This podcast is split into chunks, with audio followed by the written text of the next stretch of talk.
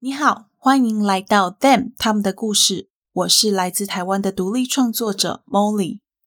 贴心提醒您，以下节目包含暴力、血腥、性侵、凶杀等相关叙述。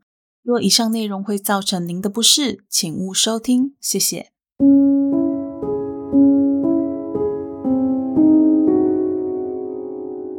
各位亲爱的 Bonus 们，大家好，欢迎回到 Them 他们的故事第三季。我是 Molly。那在节目开始之前呢，一样让我们先来感谢一下赞助名单。本周非常感谢猪猪咪、Fan X、文仔和 Frank，非常感谢大家。那希望大家如果愿意的话，也可以透过单笔小额赞助的方式来支持 Molly 和这档节目哦。Molly 会继续的把优质的节目内容带给大家的。好啦，今天呢要来跟大家讲的是，就是我们鼎鼎大名的 Jeffrey Dahmer，也是不少 bonus 敲碗很久的一起案件。这起案件最近有被 Netflix 改编成影集《食人魔达莫》，上架到大部分的国家，台湾和澳洲都有。有订阅 Netflix 的人，在听完这起案件之后，可以去刷刷影集。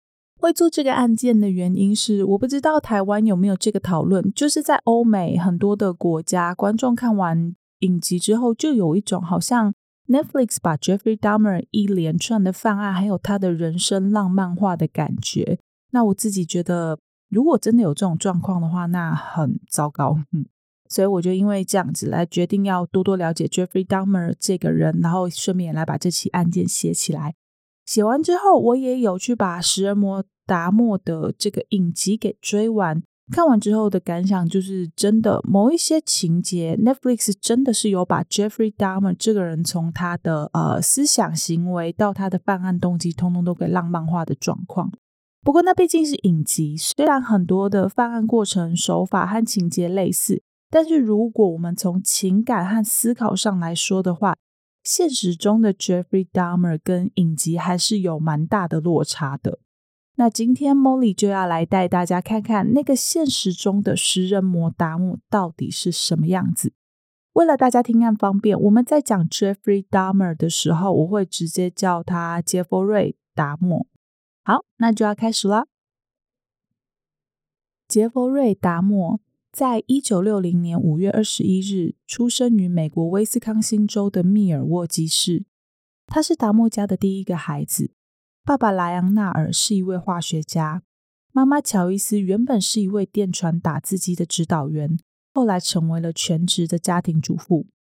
只不过，她并不是自愿成为全职家庭主妇的，而是根本没有办法出去工作。怎么说呢？原来乔伊斯她在怀孕期间非常辛苦，常常会出现不明原因的癫痫。医生尝试着使用各种不同的药物，包含吗啡，要来帮助她缓解症状，但是都没有用。身体上的不适让她陷入了忧郁。生完小孩之后，她的情绪并没有随着新生儿的诞生和成长而有所改善，反而变得更加严重。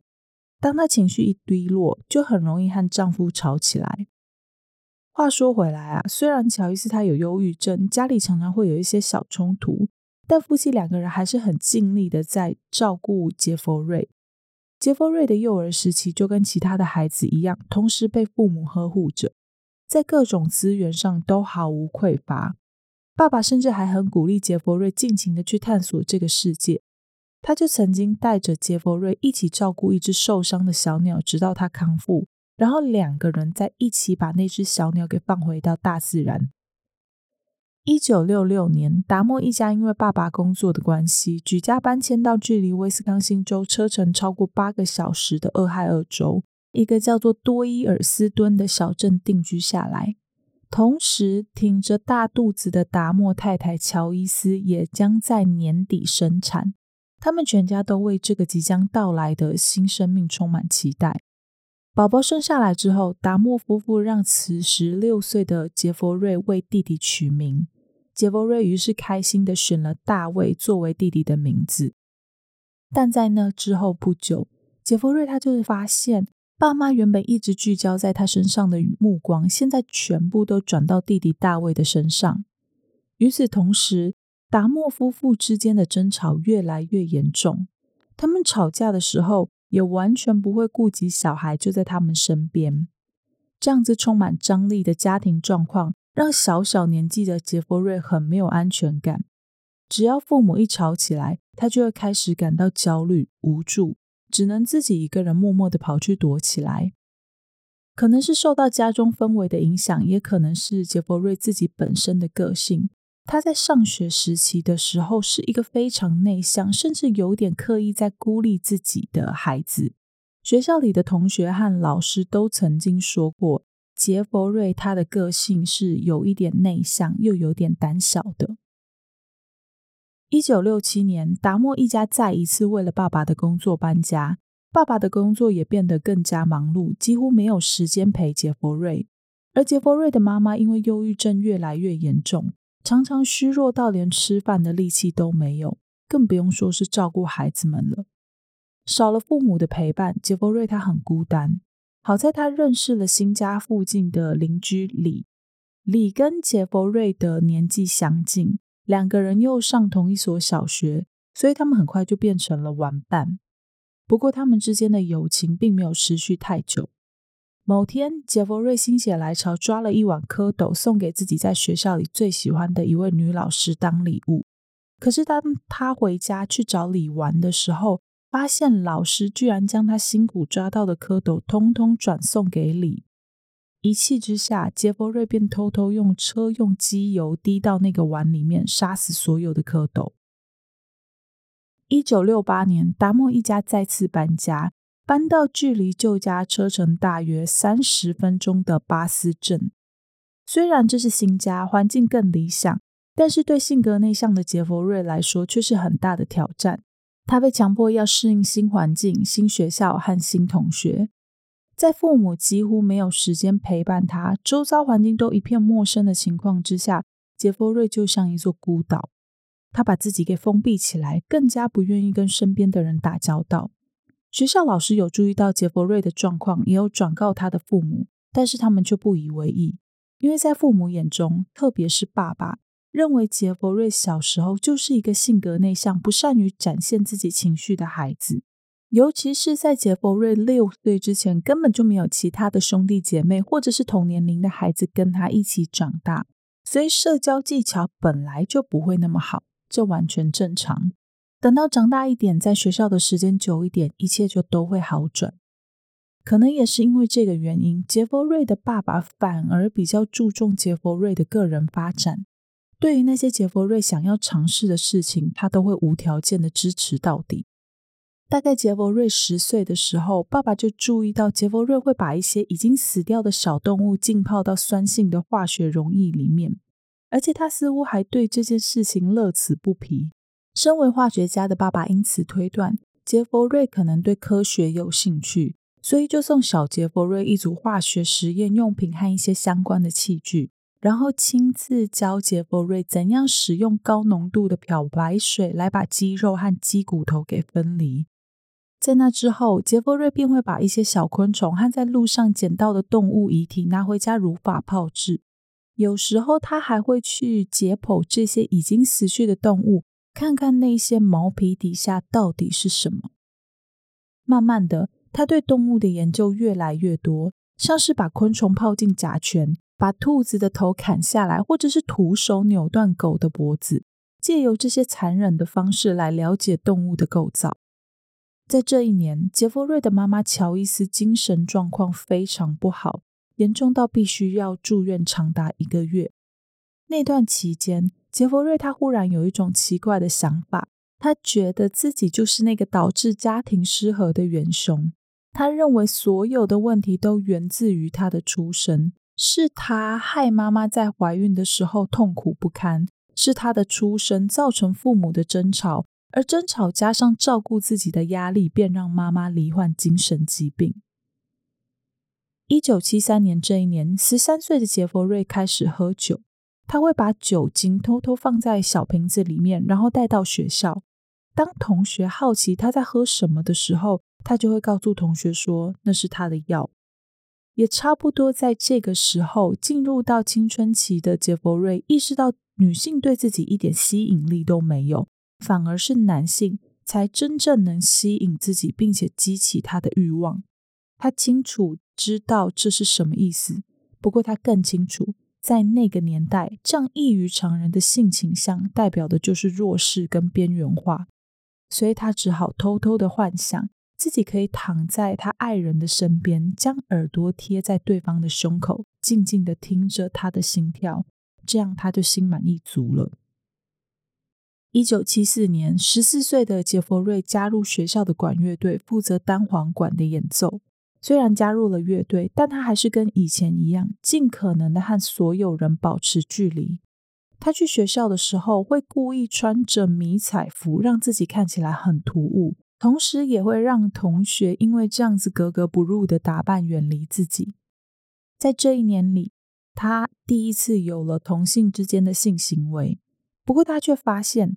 比起双方之间有来有往的互动，他更希望自己面对的是一个没有反应、可以任由他摆布的对象。过了两年，一九七六年，十六岁的杰佛瑞心中那个想要有一个人静静任由自己摆布的渴望并没有停止。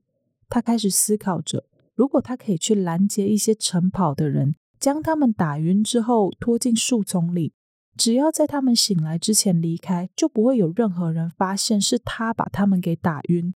这么做就不会有任何人受到伤害，顶多就是让对方睡一觉而已。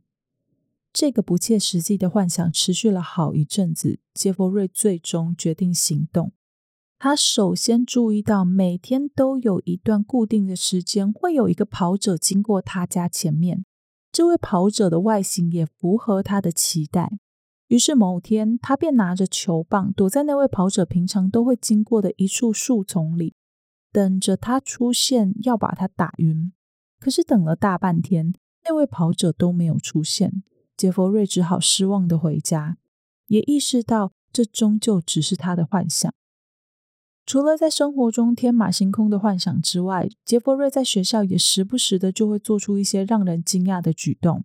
其中一次是他在学校教室的地板上用粉笔画出一个人的形状，想要模拟凶案现场，博取同学的笑声。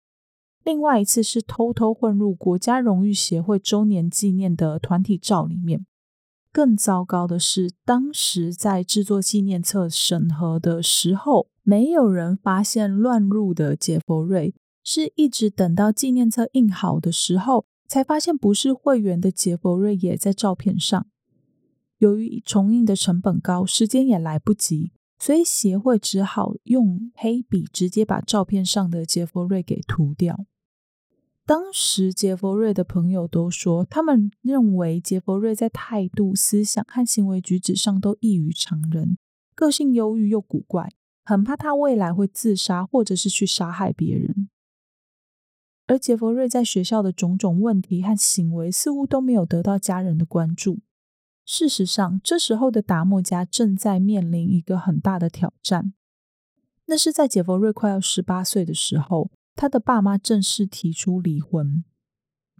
由于当时杰佛瑞已经快要十八岁，所以父母在打离婚官司的时候，关于子女监护权的部分是将焦点放在弟弟大卫的身上。这就让杰佛瑞更加认为自己是家中多余的孩子。在父母一提出离婚申请的时候，首先是爸爸搬出去住在离家不远的旅馆里。当法院决定要将大卫的监护权判给妈妈之后，带着弟弟去借住在亲戚家。从此，杰佛瑞就这样一个人面对空荡荡的房子好长一段时间。不过，在面对孤独的同时，杰佛瑞也享受最大程度的自由。他每天早上起床第一件事情就是喝酒。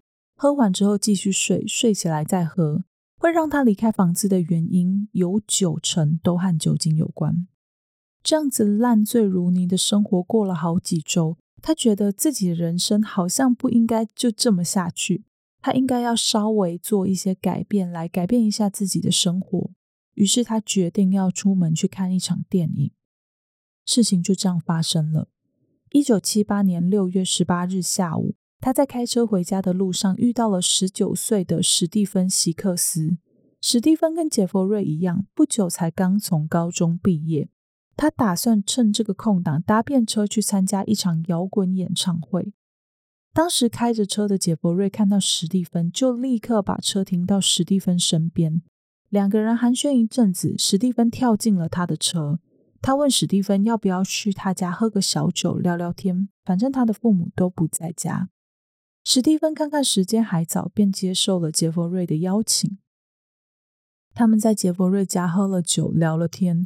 杰弗瑞也从他们的对话中开始对史蒂芬产生一些不一样的想法。他思考着有没有可能让史蒂芬一直留下来。不过时间一分一秒的过去，眼看时间也不早，史蒂芬告诉杰弗瑞自己应该要离开，去找女朋友一起去演唱会了。一听见“离开”和“女朋友”这些关键字，杰弗瑞心里涌上一股不好的感觉，仿佛自己要再一次的被抛弃一样。他不喜欢这种想法，他必须要阻止史蒂芬离开。想着想着，他趁着史蒂芬转过头去的时候，随手拿起身边的杠铃，朝着史蒂芬的头一挥，史蒂芬立刻倒地。杰弗瑞没有要放过他，继续用杠铃压着他的喉咙，让他完全没有办法呼吸。没过多久，史蒂芬便再也没有办法享受新鲜的空气。在史蒂芬死后，杰弗瑞脱下他的衣服，静静的躺在他的身边。他几乎不敢相信自己多年来的幻想居然成真。杰弗瑞趴在史蒂芬身上，开始抚摸自己，接着便直接对着史蒂芬的遗体自毒。在他宣泄完自己的欲望的那一瞬间，他才回过神来，看着史蒂芬的遗体，觉得非常的恐慌。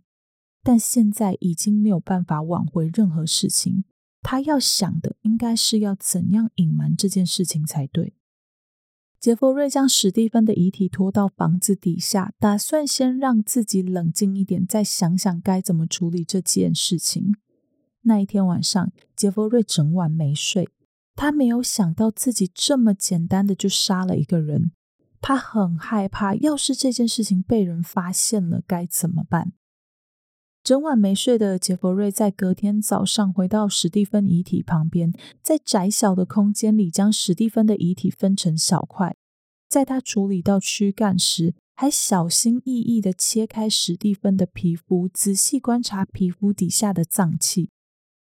处理完史蒂芬的遗体，他将遗体碎块装进黑色塑胶袋，丢弃对方的衣物和身份证件。隔天凌晨三点。他开着车，打算要到附近的垃圾场弃尸，结果居然在路上遇到了警察。由于在出门前他喝了一点酒，加上车上还载着一些不该载的东西，他非常的紧张。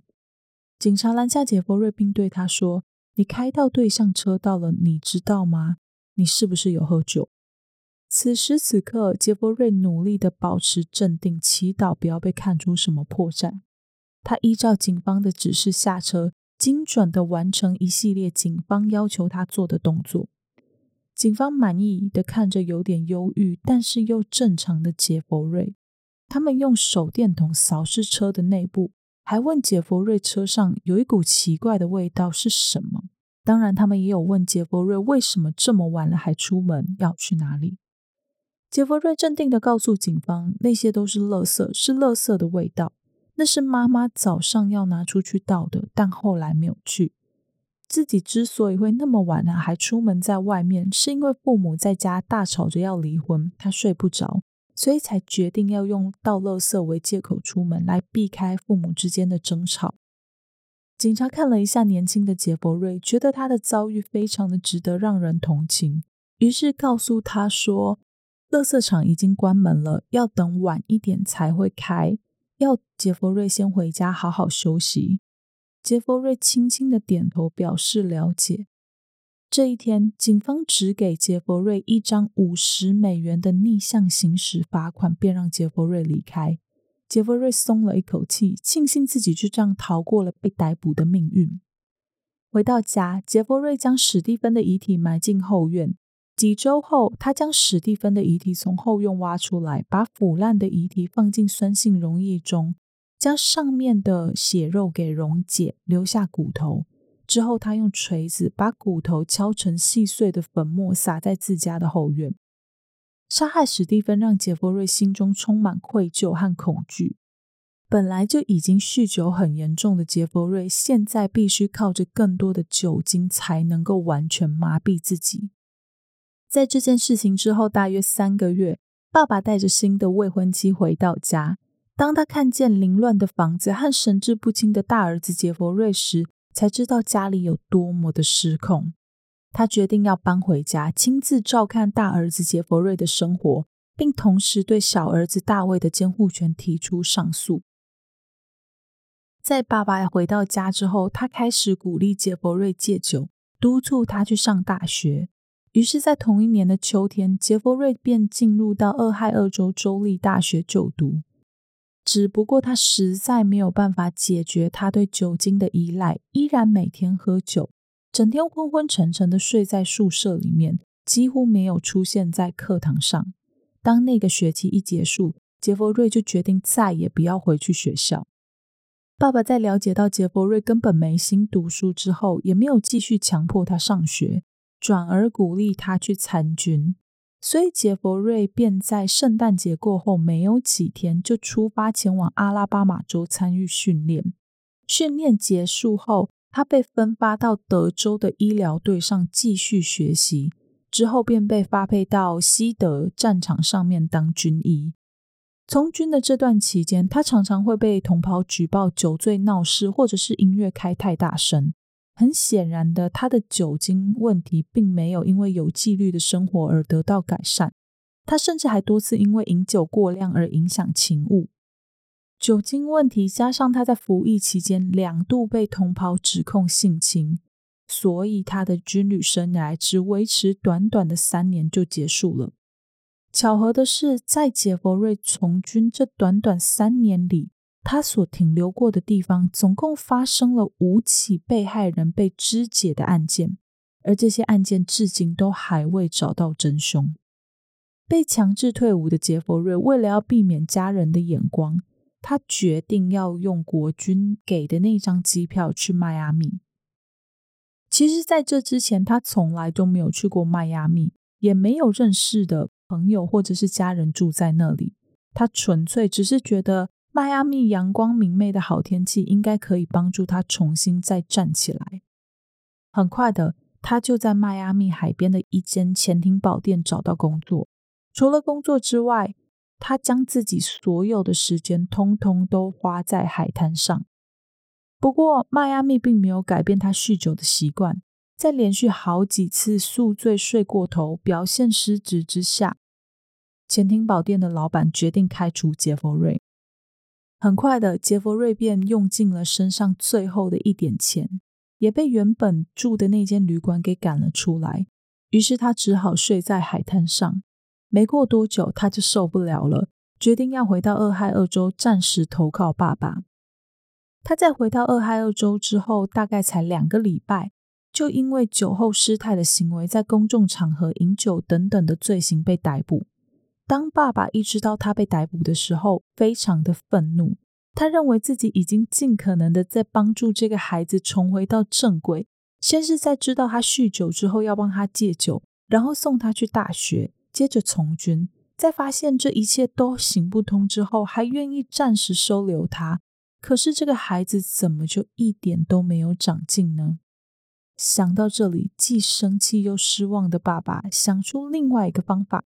那就是把杰弗瑞送去威斯康星州给奶奶照顾。身为虔诚的教徒又有耐心的奶奶，应该是有机会感化这个孩子。就这样，在一九八二年，二十二岁的杰弗瑞住进了在威斯康星州的奶奶家。在刚住进奶奶家的时候，他还是做出了许多出格的事情，像是买了一把左轮手枪。然后因为拒捕用枪指着警察而被逮捕，还有在威斯康星州的博览会上因为酒醉闹事被逮捕等等，奶奶都无条件的包容接纳杰弗瑞。他还带着杰弗瑞上教会，希望能够借由宗教的力量帮助杰弗瑞找到人生的方向。这一段期间，杰弗瑞也真的有那么一点点的改变。那些一直困扰着他的性倾向问题、性幻想问题，史蒂芬的死似乎都在进到教会之后减少了许多。不过，减少不代表完全没有，他仍然会偷偷的做一些不会伤害到其他人的事情。像是一九八三年在密尔沃基血浆中心工作的他，就趁着职务之便偷了一袋血回家喝。不过，他也立刻就发现自己根本就不喜欢血的味道，所以这样子的偷窃就只发生过这么一次。在住进奶奶家之后，有大约两年的时间，他的精神状态可以说是恢复到一般人的程度。只要这样的状态一直维持下去。也许后面的事情就都不会发生，但是就在一九八四年的某一天，他在图书馆看书的时候，一个男性经过他，向他递出了一张纸条。他打开那张纸条一看，冷汗便不断的从他身体上下的每一个细胞中窜出。那张纸条上面写着：“来二楼厕所吧，我可以帮你口交。”杰弗瑞当场吓呆了。因为他从来都没有公开出柜过，从他的外表看上去也完全不像是一个男同志。他的性向是怎么被人发现的？他默默的收起那张纸条。几年前杀害史蒂芬的经过再度从大脑深处被唤醒，一阵恐慌袭来，他很害怕自己会因此再杀害另外一个人，所以他立刻逃离图书馆，没有去赴约。但是，就这么一张纸条，那些沉睡在他大脑中的幻想、阴影又通通都回来了。他没有办法压抑心里的欲望，也没有办法继续忽视肉体上的需求。可是，他心中最后一点的道德良知，还是不断的提醒他，这些都是罪恶，不被世俗所允许的罪恶。他的身心灵再次回到两年前还没有来到威斯康星州被奶奶和宗教感动前那种矛盾的状态。这个时期的杰弗瑞，他在一家巧克力工厂工作，主要负责夜班。他就在某一天的白天去逛百货公司的时候，发现服装店里那一尊尊不会动的人台模特儿，他们既有着人类的外观特性，又没有生命。这不就刚好可以满足自己想要有一个对象可以任由摆布的幻想吗？他找了一个地方躲起来，直到百货公司打烊，再悄悄的把其中一个人台给偷回家。本来以为他内心的冲突和矛盾可以靠着这具人台解决，想不到奶奶却无意间发现了他的秘密。奶奶将这件事情告诉杰弗瑞的爸爸。杰弗瑞的爸爸跑去质问杰弗瑞：“没事偷人家的东西要做什么？”杰弗瑞告诉爸爸说：“这只是一个恶作剧，他会把人台拿去还给店家。”听完杰弗瑞的解释之后，爸爸也没有再做其他的追问，只是叮嘱他要赶快把东西拿去还给人家。杰弗瑞在无奈之下，只能偷偷的将人台丢弃。但他心里那个差点就可以被填补起来的空洞，却只能继续空在那里。这时候，他又想到另外一个方法，那就是去墓园里面将那些刚下葬不久的遗体给挖出来。不过试了之后，才发现要偷遗体并不是什么简单轻松的工作，光是要用铲子把坟墓挖开这件事情，就让他决定放弃。在尝试这些方法都没有用之后，他决定要回到普通人的道路上，用正常的方式去交朋友。他开始会去当地的一些澡堂寻找性伴侣，但他的要求跟之前一样，他不想要跟任何人有互动，他只需要一个可以任由他摆布的人。一九八六年六月，杰弗瑞从医生那里拿到了一些安眠药。他也用这些安眠药开启了他烈焰的生活。他带着安眠药进到一些同志常常会聚集的澡堂，当他一和另外一个人看对眼，就会示意对方到另外一个小房间。他会在小房间里对那个人下药，趁对方熟睡的时候，对着他们的身体发泄自己的欲望。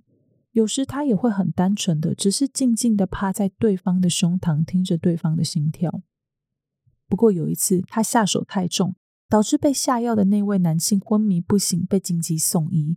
加上之前就已经有人向澡堂的管理员反映自己被杰弗瑞下药的事情，所以杰佛瑞从此变成澡堂的拒绝往来户。当时因为没有办法证明杰佛瑞下药，因此杰佛瑞并没有因为这件事情有任何的法律责任。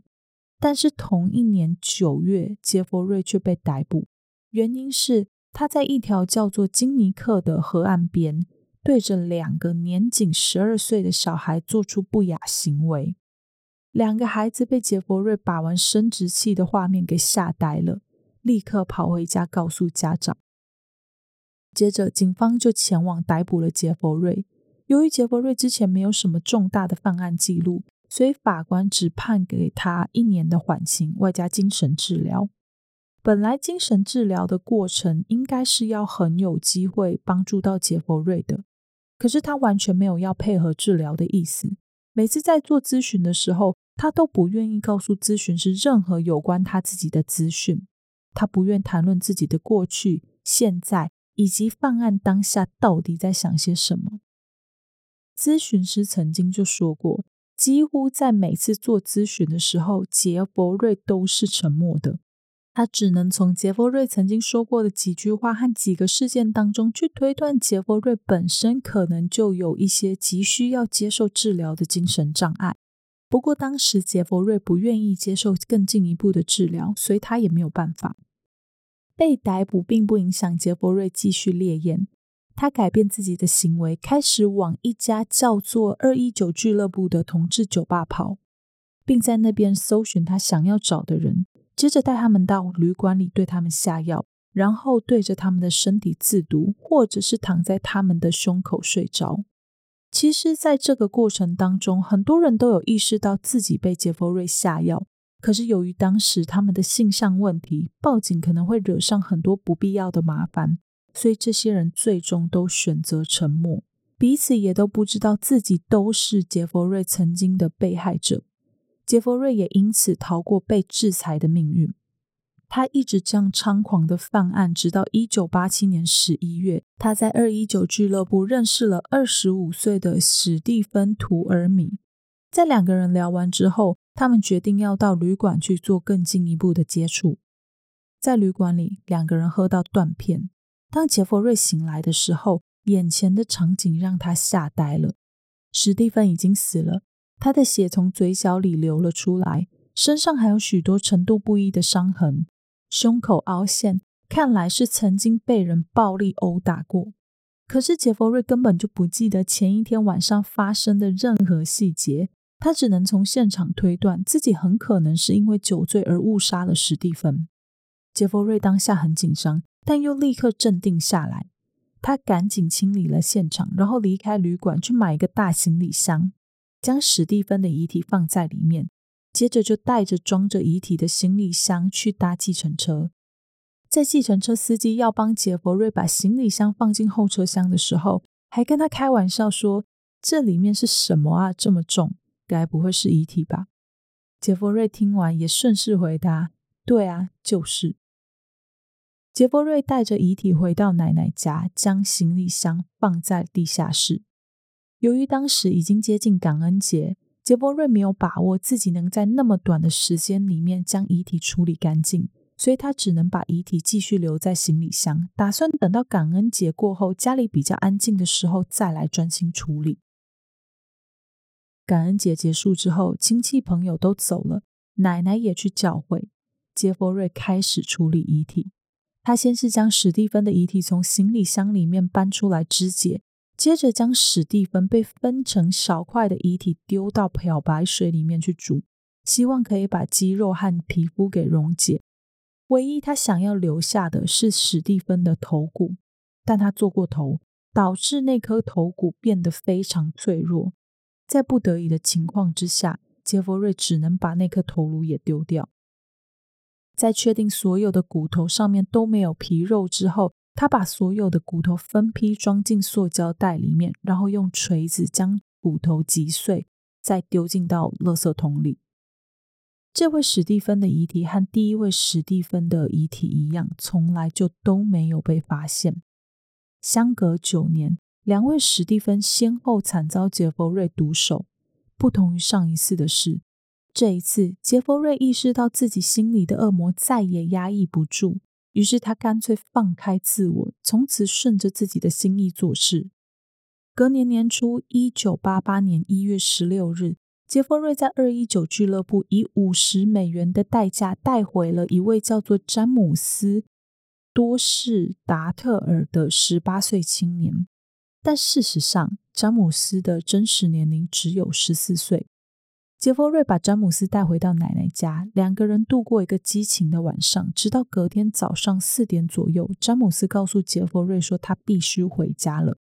杰弗瑞一听，没有拒绝，只是礼貌的递给詹姆斯一杯饮料。喝下那杯饮料的詹姆斯很快就睡着。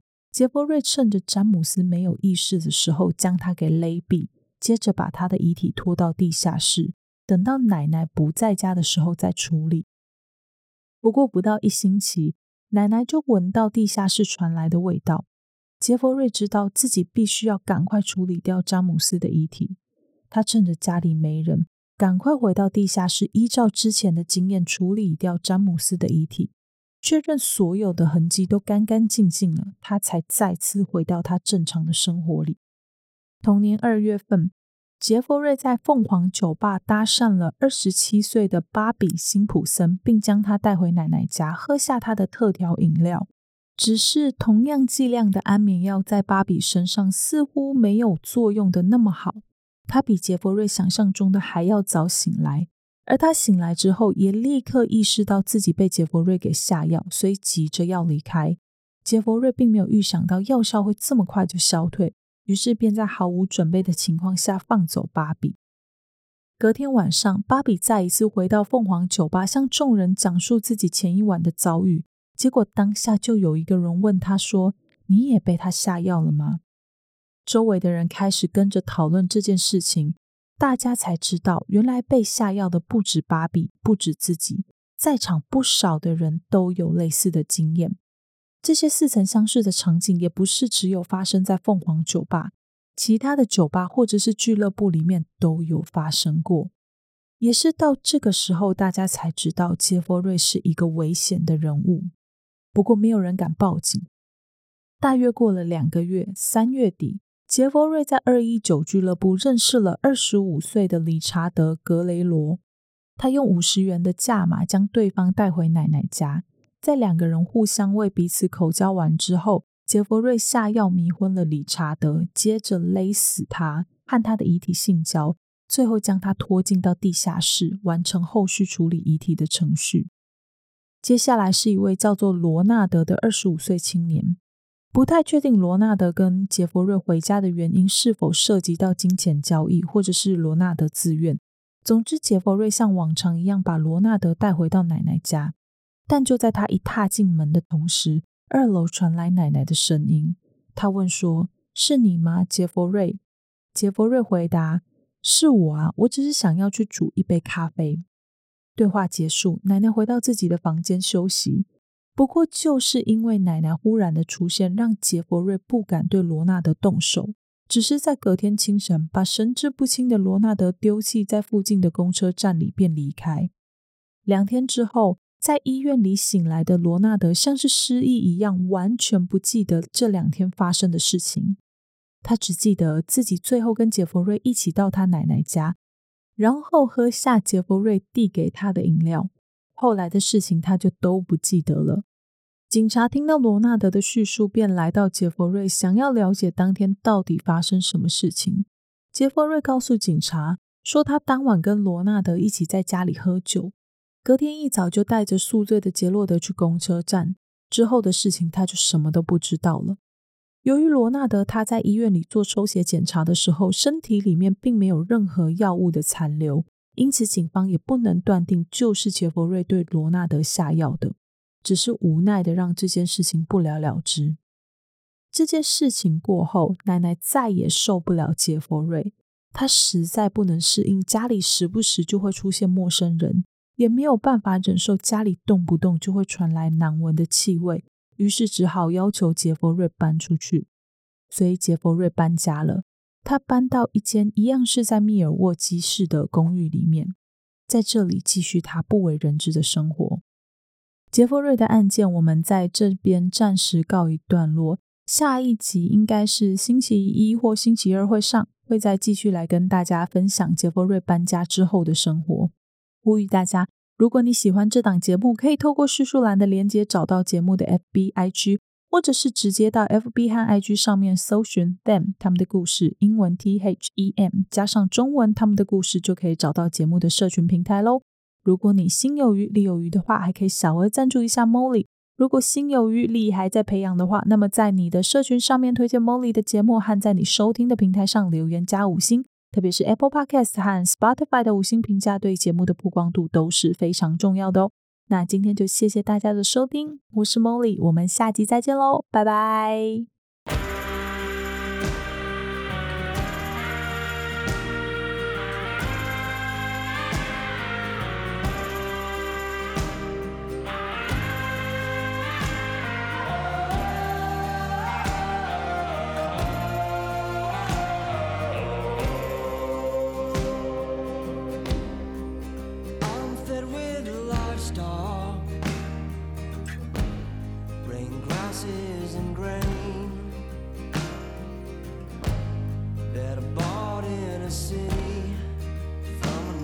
city that I cannot name. I'll meet you for dinner, we'll speak the same. What choice have we got but kiss women who love us and we love the same?